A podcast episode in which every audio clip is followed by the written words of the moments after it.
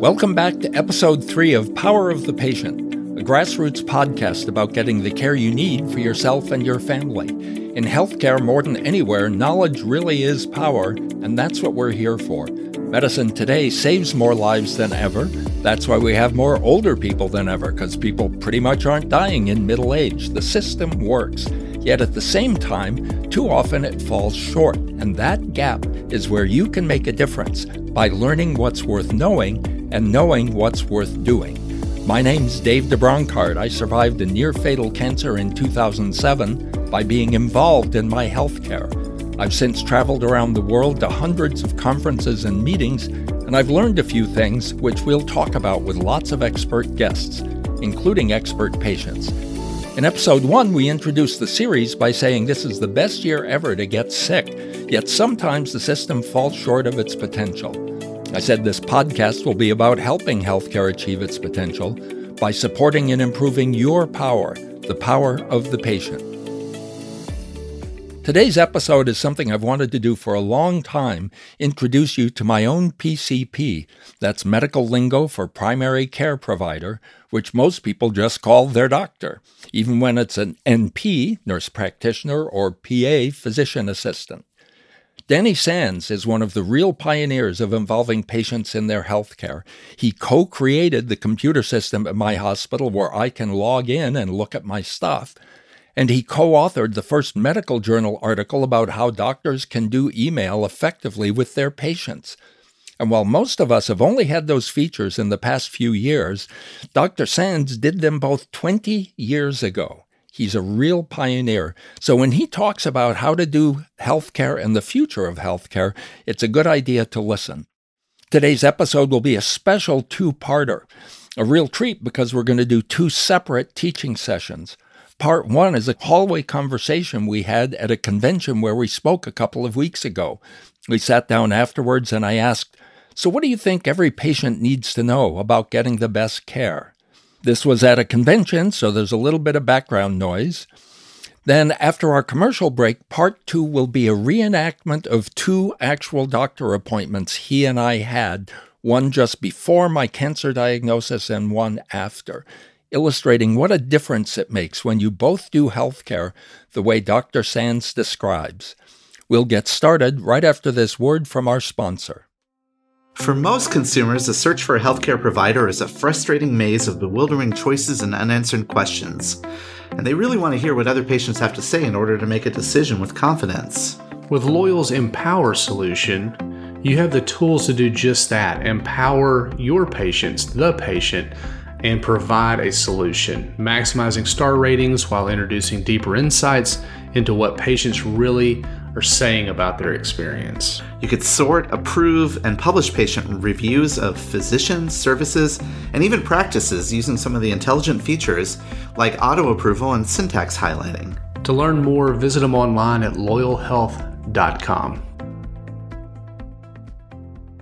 My question is of all the things that you've encountered in the 20 plus years of working uh, on this participatory stuff and learning about healthcare and how things. What advice do you think everyone should understand? I mean, just ordinary people, not somebody with a drastic cancer diagnosis, although we have separate advice for them. Uh, but what do people need to understand about getting the best available care for themselves and their families?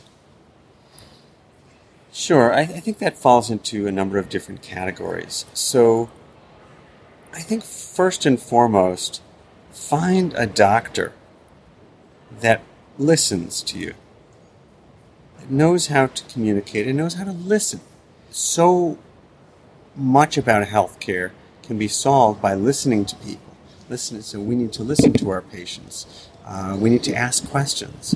Um, too often we jump right to the prescription, or we would jump right to the referral, ordering that test but we do a lot less of that if we listen to the patient and understand really what's going on with them. We also need doctors who will listen because we need to understand what's important to you in order for you to be involved in the decision making. So I think finding the right healthcare professional, number one, is, is important. Number two, you need to step up. That is, is you need to be the kind of person who actually takes an interest in your health. You're not taking the medication because Dr. Sands tells you you should take the medication. You're taking the medication because that's going to help you be healthy, have better health outcomes, so that you can grow old with your spouse, or you can uh, play with your grandchildren, or you can continue to run until you're in your 80s. Whatever that is, um, those the, that's really important. That you need to uh, you need to step up. You need to understand this is your life we're talking about. Then, healthcare is not a spectator sport; it's a participatory sport. So participate, step up, ask questions, be involved, understand why, participate in the decision making. So that's the advice that I'd give you as an individual person in the supermarket as you set this up. I think that you know there are other things that I think are important, which is that uh, if you're taking care of, if you're a caregiver for a loved one, you should try to make sure that you're going with them to appointments when these are important medical appointments. If there's someone who's uh, in the hospital, somebody, you should go with that person uh, to the hospital. That is, you, you know, I think having that kind of assistance in the hospitals becomes very important. So another set of ears. Sometimes it's a matter of uh, asking your doctor if it's okay to record uh, the discussions when these are important discussions. But every step of the way in your medical care, there are going to be decisions that come up. And what you need to understand is that you're a part of those decisions. Your doctor isn't making the shouldn't be making those decisions in a vacuum. Your doctor should be getting input from you, finding out if the, if this is right for you, asking you questions, and you shouldn't just say, "Oh, I don't know, doctor, whatever, I don't care."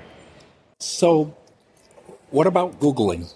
Do you fit that into uh, just step up, be involved? Yeah, I, I think that um, knowledge is power, as Francis Bacon said. And uh, you, ideally, you should be interested in learning about your conditions. This is your body we're talking about.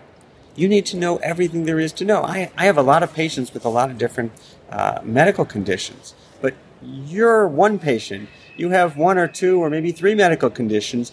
You have an incentive to know everything there is to know about those and uh, you should be looking at that information and, and that can be a starting point for conversations with your healthcare professional so, how do you know? And we've discussed this at times. How does somebody who's never really thought about this know that something is a website you should stay away from, or is probably a good one?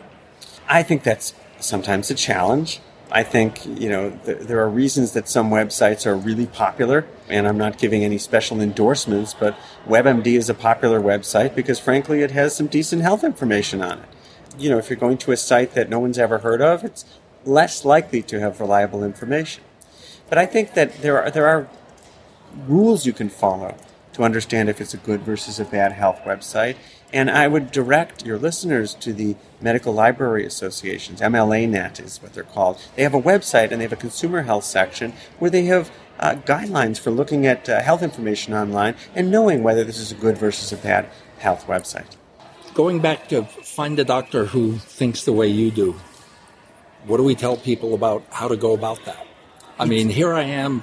I have a limited number of options available under my insurance plan, or I'm located someplace where it's really hard to get to somewhere else. Is it? Is it? Am I going to get in trouble really if I decide that I want to go to the same practice, the same office, but I want a different doctor?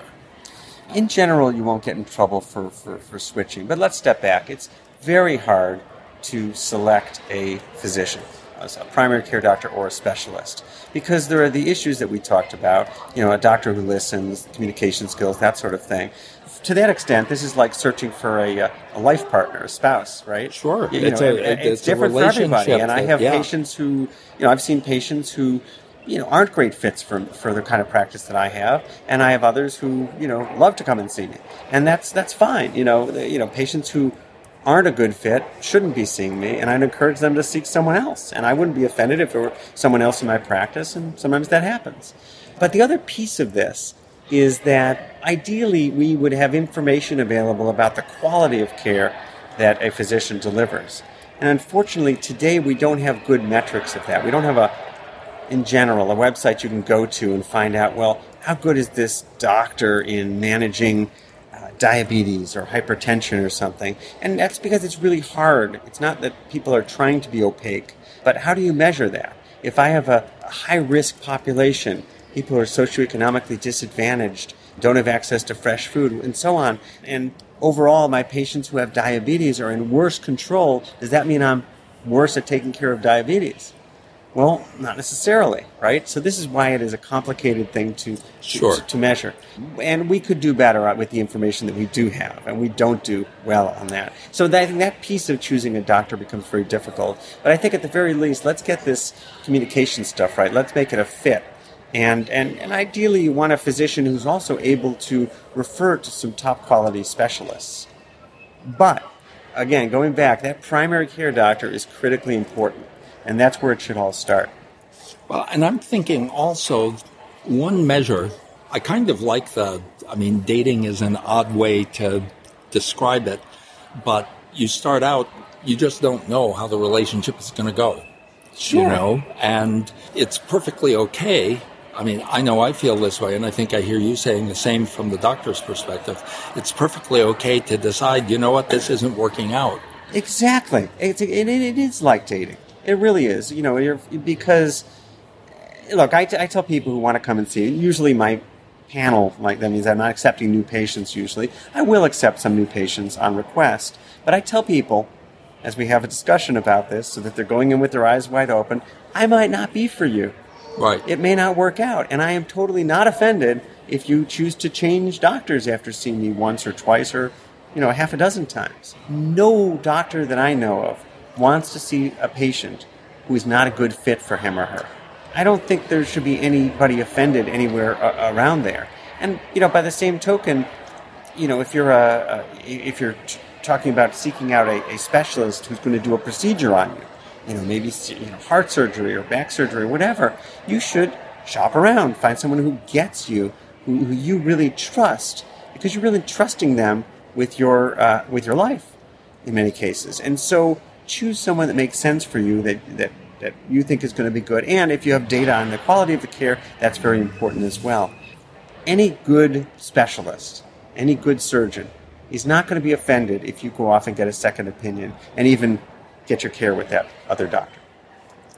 Good.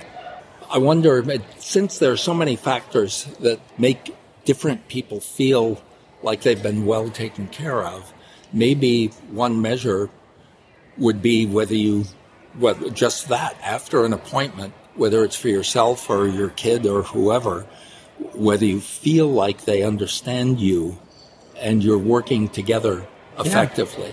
Yeah. I, I, agree with you. Yes. I think that's absolutely uh, uh, important. I think there's one other thing, and this is um, a more practical consideration. Nowadays, when you're choosing a physician, a primary care physician, you're choosing the network of care that you're going network in which you're going to get receive your mm-hmm. care. And uh, let's say you find a great primary care physician. She's really listens to you, you know, makes eye contact, does all the right things, but she's part of a network where there aren't any good specialists, there aren't any good hospitals, and you know, it's just not good if you get into trouble. I think that's a problem. And it shouldn't be the way the world works, but it does because your insurance wants you to stay within the network that you've chosen. And so I think that's something you have to take into consideration as well. And I, you know, I, this happens for every doctor, but I have I have patients who come and see me from from further away than you do, who keep coming to see me even though they have to fight traffic for an hour or more because they, you know, it works for them. They like me, they like the network and whatever, and it's worth it to them. You know, it happens. Everyone's different. Everyone has to decide whether they want to make that kind of sacrifice. And ideally, you know, as our networks are broadening into the community, you can find a doctor you really like and is part of a network in your community, and that would be ideal. Oh, and uh, of course, that's the beautiful thing about single payer Medicare. I can go anywhere I want in the true. U.S. That is true. It doesn't. Yeah. there's no such thing as really out of network. We'll be right back after this word from our sponsor. Hey, everybody, this is Reed Smith. And this is Chris Boyer. And we are co hosts on a show called Touchpoint, which is a podcast that's dedicated to the discussions on digital marketing and online patient engagement strategies, not only for just hospitals, but health systems and physician practices.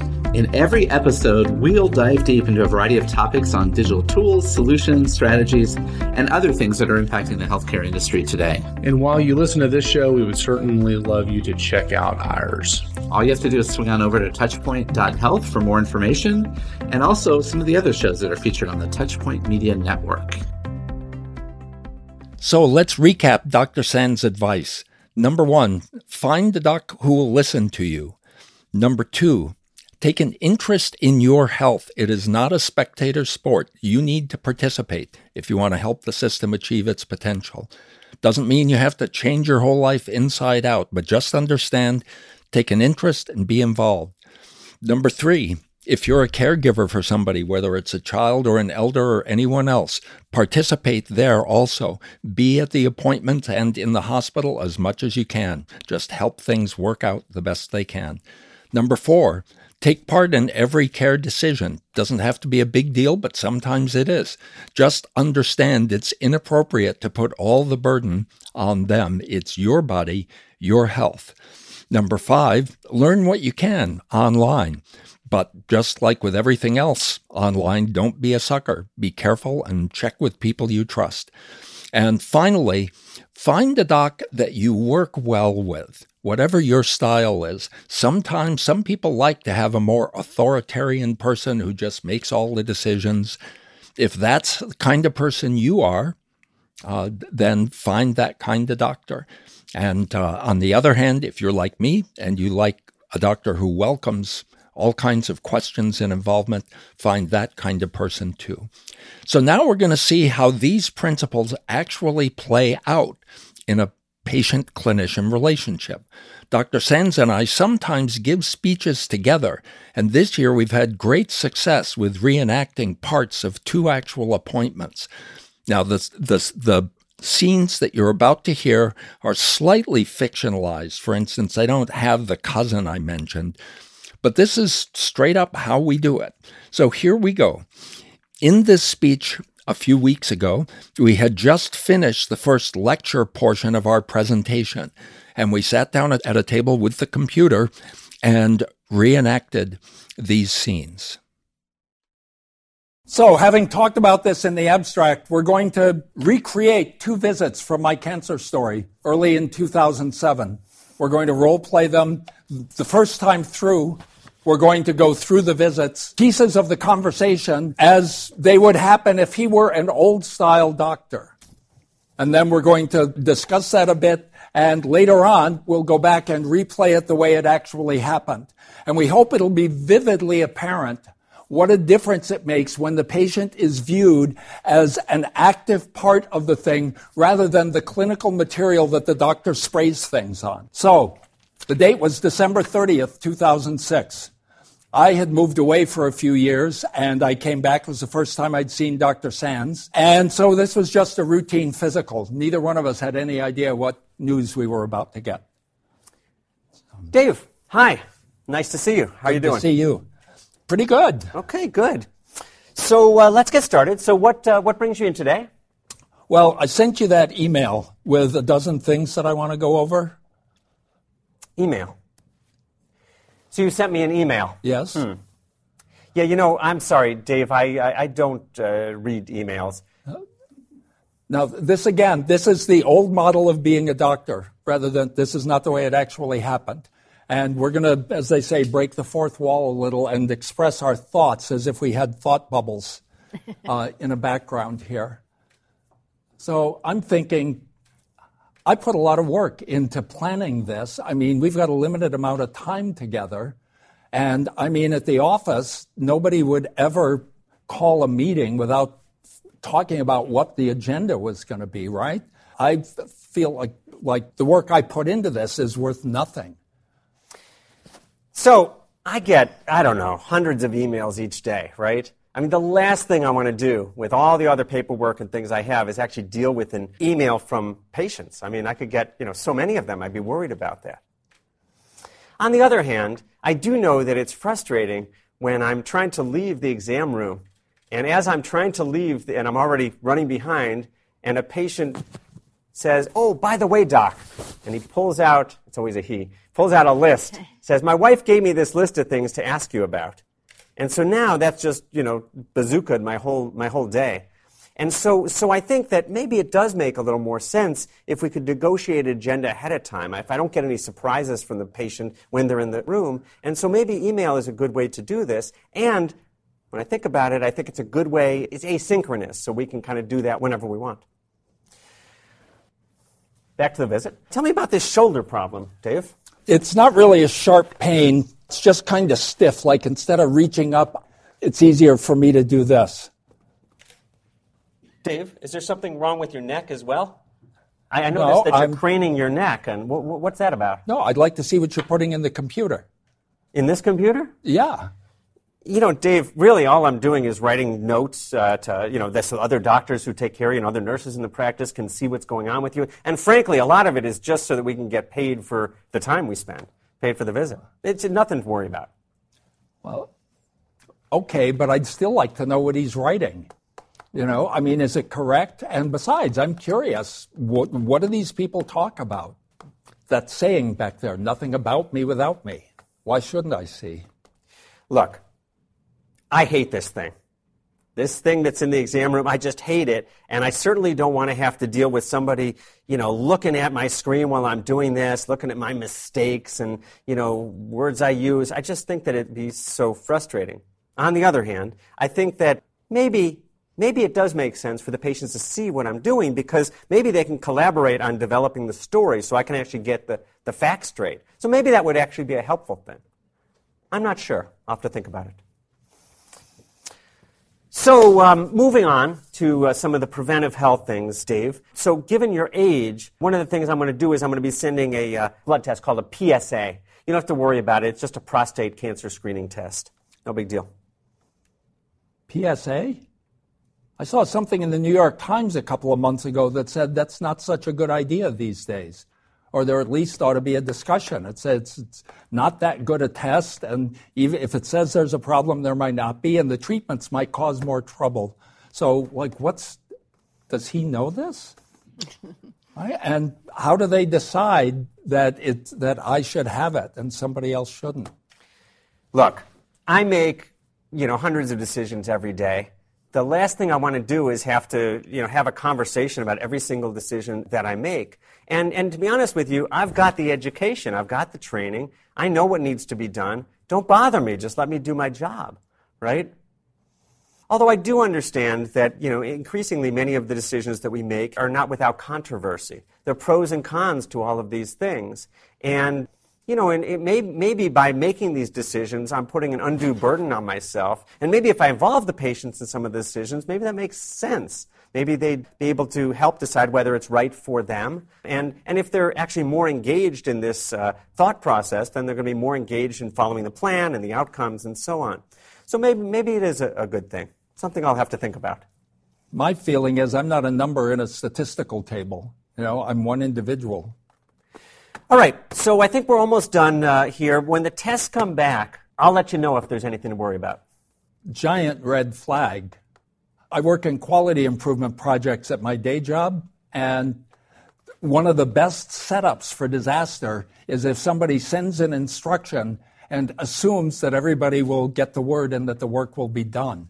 I mean, I read an analysis about the Three Mile Island nuclear plant disaster, it turns out what happened there was an instruction was sent to close the valve, and the dashboard the guy was sitting at just showed that the instruction had been sent, and they never got word back whether the valve had been closed.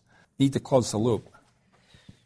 Well, you know, I, I think that maybe maybe patients should have access to their test results because when you think about it, well, if I have a patient here, we're going to assault them with a sharp instrument and take a piece of their body and do something with it, maybe they kind of have a right to know what's happening with that specimen and what the results are.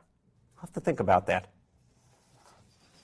That was December 30th, 2006. My wife and I went away for the holiday weekend. We came back, and on January 2nd, I saw an orthopedist and got a shoulder x ray.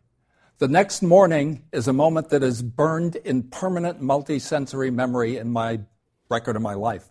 9 a.m. exactly, the phone rang, and I can still vividly see the phone on the desk at work. It was Dr. Sands. He said, Dave, the radiologist called me, and I called the image up on my screen at work. Your shoulder's going to be fine, but there's something in your lung. And to make a long story short, what was in my lung turned out to be a tumor of kidney cancer that had spread. Turns out it was all through my body. Those three weeks were a whirlwind. I know some of you out there have been through something like this. And my entire focus of my life turned upside down and inside out. And after visits with the oncologist, I came back, and later in January, we had another visit. Hey, Dave. How you doing? Not so good. Yeah, I'm sorry about that. Well, you know, let's let's just dig into this. Um, you know, so at this point, you've been to the oncologist and you understand your diagnosis, right, and the plan. Um, is, is, there anything I can help with at this point? Um, what do I need to know? Yeah, you know what? The oncologists are really good at this, and they're going to tell you everything you need to know. The only thing I would tell you is just do yourself a favor and stay off of the internet. Stay off the internet. I mean, I understand there's garbage on the internet. I've been online since before the internet, in the 1980s. Yeah, there are idiots out there, but the internet is where I found some of the most important information in my life. I mean, I found my wife on the internet in 1999. It was on Match.com. We were one of their first successes, but I didn't marry the first search result. you know, the I want to know. Some people, I know some people don't want to know, but I want to know everything I can to understand. Why is he saying no? So, when I think about this, you know, I, you know, there's so much stuff on, online. It's frightening stuff. I can tell you stories about people who have found information online, ignored regular medical advice, and, and done crazy things like getting ozone therapy because they read online that would be a good thing to do.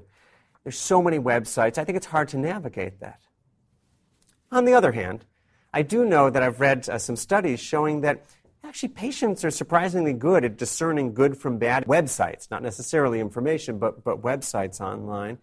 And, you know, I think that knowledge is power. And, and I think that if patients can really understand what's going on with them, then they might be able to be more engaged in their care. And maybe that would be a good thing. So, how can I keep up on things as the treatment goes on? Mm. Uh, can I log in and look at? Yeah, look, it's complicated. Uh, there's all this. Uh, there are going to be a million notes and you know things and this and that and all this stuff. And and I would just say, you know, if there's anything you need to know, we'll let you know. Uh, the doctor's involved to let you know because all this stuff is too much. Boy, I, I know there are people. There are people in my family where to them taking care of them means you just shelter them. You know, they, they just like you, you decide what you have to decide.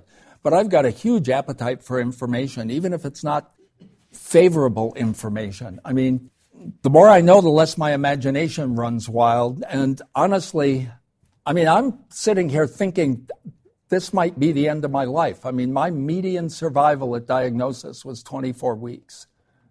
And who is anybody to tell me to stay uninformed in a situation like that? Look, if you look at all the doctor's notes that are out there, even you know radiologist notes for that matter, and they're not even really taking care of patients, I guess. But but if you look at all these doctor's notes, there's so much information there. There's so much that's going on. People write things that are scary. You know, cannot exclude cancer. Well, in this case, it doesn't matter. But so many people might be alarmed by that, or they could read about the SOB, which of course for us means shortness of breath, but patients can sometimes think, why is this doctor calling me an SOB? Or we say things that are clinical that could be misinterpreted in the colloquial sense. So if I say this obese patient, the point is, is there's all this stuff, whether it's scary or, or viewed as pejorative that, that can be confusing and, and upsetting to patients. And, and I'd be concerned that they'd not be able to really know how to understand this and it might alarm them or upset them in other ways. So what you just heard is a classic example of paternal caring. And I'm not saying that in an insulting way. There are times, my granddaughter's a great example of where somebody who has more competence needs to make decisions and take care of somebody. But I am a specimen of, you might say, the teenage war for independence. I want to be the one to make these decisions. Thank you very much. And the big difference, going back again to Gutenberg and the internet, the big difference today is that enabled by the information flow of the internet, we are able to see things that we couldn't 50 years ago. All right. So, anything else, Dave? Well, so this treatment they say they're going to give me has side effects that can kill people. I mean, it's a horrible disease and horrible treatments. I have a cousin who's wrote to me. He said he heard something about this, some herbal remedy. Have you heard of this?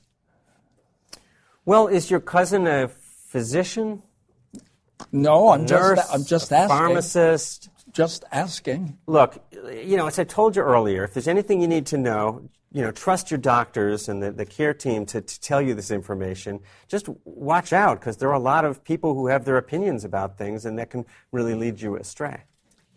The final thing that strikes me about this, and in a way it drives me nuts because these are smart people who are giving me this advice. But I remember decades ago, I worked in desktop publishing and the users of desktop publishing software got together online, formed the desktop publishing forum on CompuServe and QuarkXPress user groups and so on. And not only did they trade information, like for instance, oh yeah, that feature actually doesn't work. Quark won't tell you, but here's how you get around it.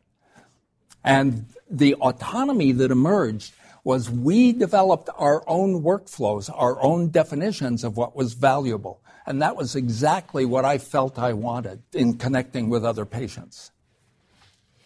Once again, there's bad information out there. Uh, there are individuals who have an outsized voice because in the internet world, everyone is their own publisher, right? So people can have these outsized voices. We know some of these people who are on TV all the time get a great deal of respect, and what they're saying is total garbage. So we do have to, you know, I really want to protect my patients from that. On the other hand, um, I do know that uh, I, I, guess I appreciate the peer support model outside of healthcare because I know that anytime I have trouble with my EHR, which seems to happen a lot, I can go online and there's a user support community of other doctors and nurses who are using my EHR and they support each other through this. And I know what happens when I'm using Microsoft Word as well. Often I don't get to the real technical support people. I'm getting to peers and honestly, that peer support can be quite useful at times. So that was the before version, the way old fashioned doctors do things, but with some reconsideration in between. And doctors are indeed under many pressures. So, what you want to do in raising these ideas is be collaborative. Speak with your physician as good partners. That's the whole point of participatory medicine. Now, we then went back to the lectern for more lecture during this conference session, then came back to the table again and reenacted those visits the way Dr. Sands and I actually do things. And you can too. Again, this is slightly fictionalized. Open notes hadn't been introduced yet, but this is truly what it's like. 45 seconds into this, you'll hear him say, Would you like to see what I'm doing? as he turns the computer so I can watch, so I can participate. Now we're going to replay those visits the way they actually happen. And just notice what a contrast there is when you shift from the doctors know everything worth knowing, patients can't know anything, to collaboration. So, hi, Dave. How are you? Good. So, uh, what brings you in today? Well, I sent you that email. Oh, yeah, that email. That was great. That really helps us understand what we're going to do in the visit today. Now, I know what your concerns are and what's important to you, so we'll be able to great. focus on it. And I have some things I want to focus on as well. So, um, tell me about that shoulder problem that you emailed me about. So, I've had this stiff shoulder. It's not really a sharp pain. Yeah. Um, yeah. Oh, would you like to see what I'm doing? Sure. Oh, good. Let's do that. So, um, so good. Um, so uh, I got no, this. not the left shoulder, the right shoulder. Oh, I'm glad you told me that. He makes okay. typos. Wait, I'm not perfect. That's not evident. Okay, that was a joke, guys. Man. Oh yeah, good thing you caught that. Uh, after the note is signed, we're not going. I'm not allowed to change this anymore. So it's good that you caught it now. That's that's good. I was amazed to discover that an X-ray report from before my cancer identified me as a 53 year old woman. I thought, what? But it took months to get them to go back and change it, and they weren't allowed to edit it. They had to add an addendum. So, Dave, uh, you're at the age now where we, uh, we have to talk about whether or not we want to do screening for prostate cancer. Okay. So there's a test called a PSA. It's, it's a blood test. Uh-huh. And while that sounds simple, uh, it's not a great blood test. And sometimes when it's positive, doesn't mean necessarily that you have cancer, and you have to do additional testing to try to figure it out. Okay. And that additional testing is a biopsy. And then that's like stick a needle in me. Yeah, yeah. Okay. And then and then it, once we get those results, we still don't necessarily have a good idea of whether this is going to be a serious cancer or not serious cancer. Turns out that many people die with prostate cancer, not from it. They die from other reasons. But sometimes it is serious. Okay, so if I understand correctly, it really depends how much I want to like check for every possible thing versus just let it ride? Keep yeah, an eye I mean, I think that that uh, it, it is controversial. We don't know what the best thing to do okay. is, and everybody's got to make a decision for themselves. And I'm going to give you some information that's going to help you make a more informed decision. Great. There's no rush to send this test. We can send it next visit. Okay, great. Okay, good. I sent some other tests. Uh, we're going to send some other tests that we had talked about, and when all those tests come back, you'll get a notification so that you can look them up online on our portal. Excellent. Great. That's what I want. So that was the visit just before the diagnosis. Now we'll switch to after. So you've been to the oncologist, and uh, I understand you understand the diagnosis and, and, and what the plan is. Is there anything else I can help you with on this, Dave? I just, I, uh, anything I can do to help, I want to. My wife and I have been Googling, and she's a retired veterinarian. She knows a lot of medical stuff what do I need to know? Yeah, um, I'm, I'm, glad you're going on learning more about your condition. Um, and the other thing is, I've, I've, I've, found some websites that I think you might find helpful. Great. So take a look Thank at these you. as well. Thank you. Good. So, how can I keep up on the progress of things? I know this isn't going to be easy. Yeah, it, it is difficult, and there's a lot of stuff going on. You're in the midst of all these tests, and you learned about how to get your test results.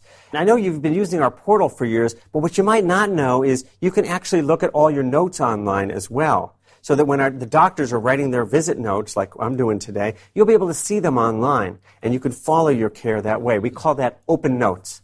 Open notes. Yeah. Excellent. Open notes. Good. So, Side effects. I've heard this is a tough disease. Yeah. I have a cousin, I don't know if it's worth anything, but I have a cousin who told me about an herbal remedy he saw on Facebook.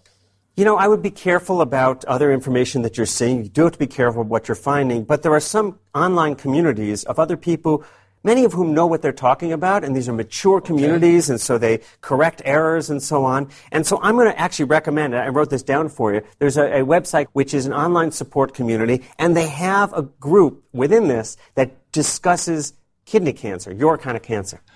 Part of the mythology of my case out in the rumor mill is that I went out on the internet and found a treatment that my doctors didn't know about. What actually happened is Dr. Sands referred me to this patient community, and that was the first place I heard about interleukin, which they said was available at my hospital. So this was full collaboration between the two of us. And boy, am I glad. I, have got goosebumps right now, just so happy that it worked out and I'm alive. This show is made possible in part by the Social Health Institute. Through research and partnerships with healthcare organizations around the country, the Social Health Institute explores new and innovative ways for hospitals, healthcare organizations to develop and enhance their social media and digital marketing strategy. To learn more about the Social Health Institute, visit them online at socialhealthinstitute.com. That's socialhealthinstitute.com. See that? Full collaboration. A participatory healthcare professional welcomes my desire to understand as much as I can. It doesn't mean I think I'm a doctor. It does mean I'm stepping up to be as involved as I can to help share the work, share the responsibility, share the decisions. I'll put a summary of all these teaching points in the show notes for this episode. Dr. Sands and I both hope you've enjoyed this episode and that you'll it will help you see that it really can be valuable to learn how to increase your power to become empowered and engaged in your healthcare and e-patient. In future episodes, you'll meet many of the people, both patients and professionals, who are walking the talk of this new approach to health and care, where the patient and family are actively involved and are welcomed by clinicians into the new era of the power of the patient. I hope you'll come back and bring friends and don't forget to do that thing that's so important to all podcasters rate us on iTunes and everywhere else, because that boosts whether we show up high when people search for health podcasts. I'm very frank about my purpose in doing this. I just want to change the world in ways that matter to you, the health consumer, the person who has the needs for which the whole industry exists. And I also care deeply about creating a better life for the health professionals who helped save my life. So please let us know who you'd like to have on, what topics you'd like to hear about, anything. Remember, the World Bank says empowerment is increasing people's capacity to make choices about what they want and take effective action. This podcast really is about helping healthcare achieve its potential by supporting and improving your power, the power of the patient. This has been a Touchpoint Media production. To learn more about this show and others like it, please visit us online at touchpoint.health.